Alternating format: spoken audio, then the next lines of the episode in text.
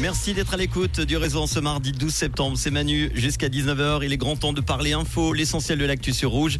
C'est avec Robin Jonin. Bonjour Robin. Bonjour Manu, bonjour à tous. La ville de Lausanne veut accélérer l'assainissement énergétique de son patrimoine bâti.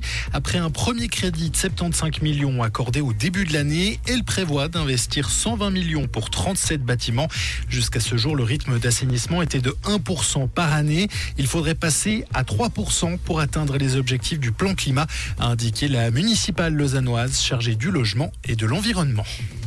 Élargir à six voies l'autoroute A1, une proposition qui a convaincu le Conseil national hier soir.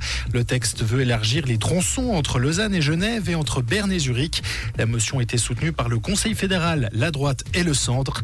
La gauche et les Verts libéraux s'y sont opposés en vain. À Neuchâtel, la succession du conseiller d'État démissionnaire Laurent Kurt ne sera pas réglée tacitement. L'ancien député au Grand Conseil, Jean-Luc Pierren, affrontera en effet le candidat socialiste désigné, Frédéric Méry, lors de l'élection complémentaire du 26 novembre. L'université de Zurich a documenté plus d'un millier de cas d'abus sexuels dans l'église catholique en Suisse depuis le milieu du XXe siècle.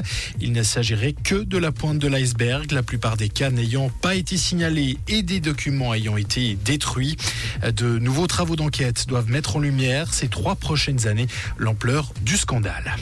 Et des inondations en Libye font de nombreuses victimes. Plus de 2300 personnes ont péri dans ces inondations qui ont dévasté la ville de Derna dans l'est du pays, selon les services de secours. Cependant, les autorités et la Croix-Rouge craignent un bilan beaucoup plus lourd. Il pourrait y avoir plus de 10 000 disparus. Merci Robin. Retour de l'info tout à l'heure à 18h sur Rouge.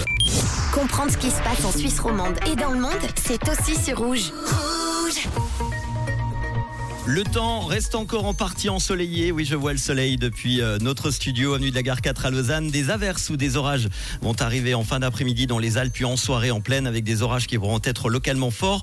On peut encore garder les t-shirts, en tout cas, il fait aux alentours des 27 degrés. Demain mardi, le ciel sera le plus souvent très nuageux. On devra sortir les parapluies avec des averses à tout moment de la journée. Les températures vont baisser avec 22 degrés pour les maximales.